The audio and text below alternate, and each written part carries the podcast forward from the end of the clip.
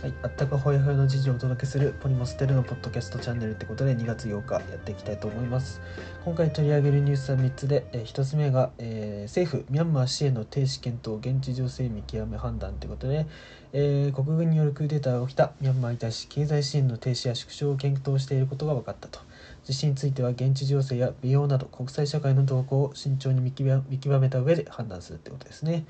まあ、結構やっぱ日本とミャンマーって日本はかなりミャンマーに対して結構支援をしていたようで、まあ、中国ほどではないと思うんですけれども結構日本と、えー、アウン・サン・スー・チーさんと、えー、国軍のトップの人どちらも結構日本とは結構かあの会談とかもしてるらしくて、まあ、どちらとも関係がちょっとあるんですね。なのでまあアメリカとかイギリスとかそういったところよりもまあ日本の対応っていうのはかなり、えー、国際的にもまあ求められてるっていうかね、えー、注視されてるのかなと思いますね。でそれに対してまあちょっとまあやはり民主化、えー、民主化を阻害する民主国家であるっていうことをまあ前提を揺るがすようなね国軍のクーデターっていうのはまあ日本としてもまあ、えー、外外見上ねあまりまあ、支援するわけにもいかないってことで、まあ、こういう、えー、停止とかそういったものを検討していると思いますね。え、日本は近年ミャンマーに対し1500億から2000億円規模の経済支援を実施していると昨年度は約1700億円の円借款給与は140億円の無償資金協力60億円以上の技術協力を行ったとミャンマーに強い影響力を持つ中国を除けば圧倒的な規模で日本の経済支援の停止や縮小はミャンマーにとっても重いってことで確か昨日も言ったと思いますけどこういう制裁をかけると逆にねさらに中国に寄っていってしまうっていうこともさらに中国に多分中国はねの制裁を加えるってことはまあ考えにくいんでさらに中国に、えー、資金面でね、え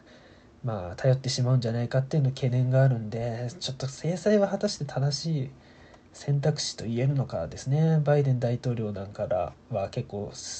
経済支援にかなり前向きあ経済制裁にね。かなり前向きですけども果たしてそれがいいのかっていうのはちょっと、うん、問題があるかなっていう感じですね。とりあえず何でしょうね。現状回復っていうのかな。一旦このクーデター国軍のクーデターを一旦抑えるってことが必要か。とりあえずはスー・チーさんとかのね、えーしえー、党のね NLD だっけな。その人たちのとりあえず解放っていうのを何よりも先に目指すべきかなっていうね。制裁かけちゃうとね逆にやっぱり態度がね硬化してしまうってことがあるんで。まずはそういうスー・チーさんとかの救出っていうか身柄の解放っていうのをまあ何よりも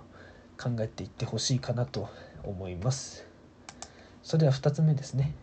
えー、国政、えー、内政です。連敗ストップの自民。反転攻勢狙う沖縄浦添市かな。浦添市長選勝利ってことで、えー、7日投開票の沖縄県浦添市長選は自民公明両党が推薦する現職候補が立憲民主党や共産党が支援する新人を破ったと。最近の自民は、えー、地方選で苦戦が続いていただけに党内からは安堵の声が漏れたと。当面重要な地方選は今後も控えており天王山の衆院選も秋まで実施されると。自民や党内や支持基盤を引き締めて負の連鎖を断ち切り確実に足元を固めたい考えということですね。まあ、どうやら、えー、沖縄県の浦添市長選は、まあ、自民の自民自公がね、えー、与党が推薦する人が勝利したってことで私的には、まあ、あの結構沖縄ってそのなんで野党が強いイメージ立憲民主党共産とかね辺野古移設反対とかいう人たちが強いのかなと思ったんですけどもあのね玉城デニーさんとはそういう人ですけども確かね野党が推してたと思いますけどもなんかねこういう自民自公が推薦したが勝利するっていうのはなんか沖縄県はそういうイメージなかったんでちょっと驚いた感じですね。まあ、自民はね最近地方選でまあかなり苦しい、えー、局面に立たされてたってことですね。まず24日1月24日の山形知事選ではまあ敗北と完敗だったそうですね。えー、自公推薦の新人候補が23万 ,3 万票差で現職に敗完敗しましたと。で岐阜県知事選は55年ぶりに保守分裂の構図となり、え、野田聖子幹事長代行代行が、え、県連会長辞任を表明したとか、はいはい、そういうこともあったと。で7月の都議選ですね、前哨戦と位置づけられた31日の千代田区長選も、百合子さんが、百合子知事が、え、特別顧問を務める都民ファーストの会の推薦候補に敗れたと。いうことで、まあ、前哨戦ね、かなり都議選は大事だと思いますけれども、この前哨戦にちょっと敗れたっていうのはかなり痛いですよね。で、えー、他にも確か北九州北九州市議選でかなり負けてしまったっていうかな、えー、現職の方がかなり、えー、落選してしまった。6人ぐらいがね落選してしまったってことでかなり大変だったんですけども今回なんとか、えー、浦添市長選には勝利することができたってことで、まあ、かなり今ね自民党いろんなものが出てきちゃってますよね。そのかなり取り上げられてたのはこのクラブかな？党所属の衆議院議員3人がねなんか夜までえー、会ってたっていうかねそうお店に行ってたってことで、まあ、離島に追い込まれてしまったってことね。あんま言わなかったですけど。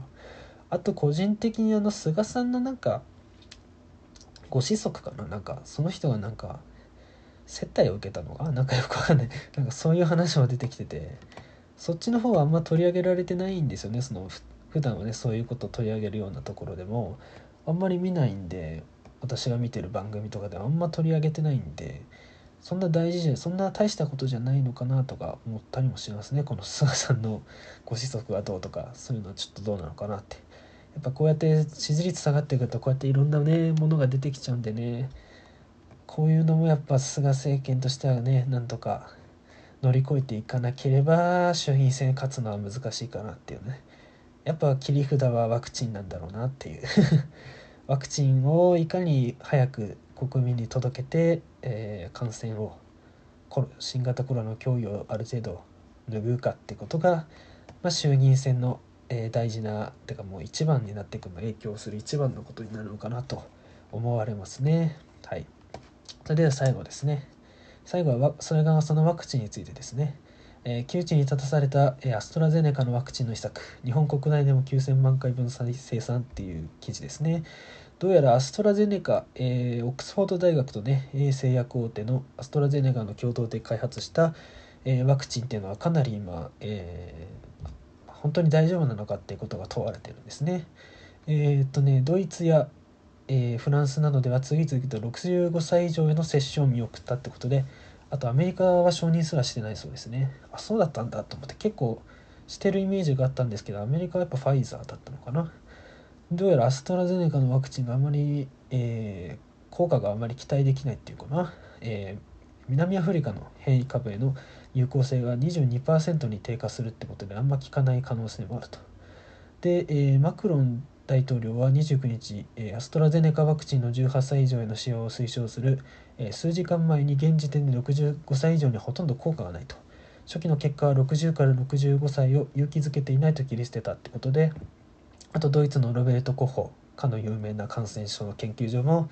65歳未満にのみ接種すべきだと65歳以上はあまりしなくてしない方がいいんじゃないかみたいなことを言っておりますね。で、アストラゼネカのワクチンについては、えー、推奨したのは65歳未満に限ってフランス、ドイツとオーストラリア、スウェーデン、ノルウェー、デンマーク、オランダなどですね。で、まあ推奨してない国もあるってことで、まあ問題点は、えー、試験の結果が不十分だと。で大量生産に問題が生じたと。あと南アフリカなどの変異株への有効性が低いっていうことが今挙げられてますね。なので確か日本でも、えー、かなりこのアストラゼネカのワクチンを確か9000万回かな記事に書いてて。9000万回ぐらいをまあ、えー、日本に引き供給するってことでうんこのアストラゼネカのワクチンはちょっとファイザーのワクチンよりはあれなのかなと思われますね。9000万回ってことはもうあれですね。1人1人1回ぐらいはもうこれでファイアストラゼネカのワクチンで打てちゃうってことでそんなに供給する必要があるのかみたいなデータが出てしまっております。はい。まあこのさらにねこのオックスフォード大とアストラゼネカはまあ今後どんどん開発していくみたいなことを言っておりますけれどもまあ現時点でやっぱファイザー社の方が有利なのかなと思われますね。なので日本としてもちょっとファイザー製のワクチンの方をまあ多めにというかね、うん、確かあでもどっち確かあの冷凍保存が効くんだっけ？アストロゼネカって。あどっちだったっけ？ちょっとそれ知ら分かんないですけど。確かファイザーがマイナス何十度で冷凍保存しないとダメなんだよね。で確かどどれかのワクチンでアストラゼネカだったか分かんないけど確かその一つのワクチンの一つがあんまり冷凍保存しなくていいやつだったんだね。確か。なのでまあその保管費用とかがかからないってことでねかなりアストラゼネカのワクチンは有効なんですけどもまあ効果がちょっと怪しいってことですね。まあなかなか難しいってことですね。安価ならばその分のそれほどの効果しか出ないってことですね。はい。まあなんとか どっちを取るかですね。まあこれはもう河野大臣河野さんとかえー、頑張って 頑張ってとかねデータでちゃんと判断していただきたいと思います。はい、それでは今日はこの辺にしたいと思います。それではまた明日。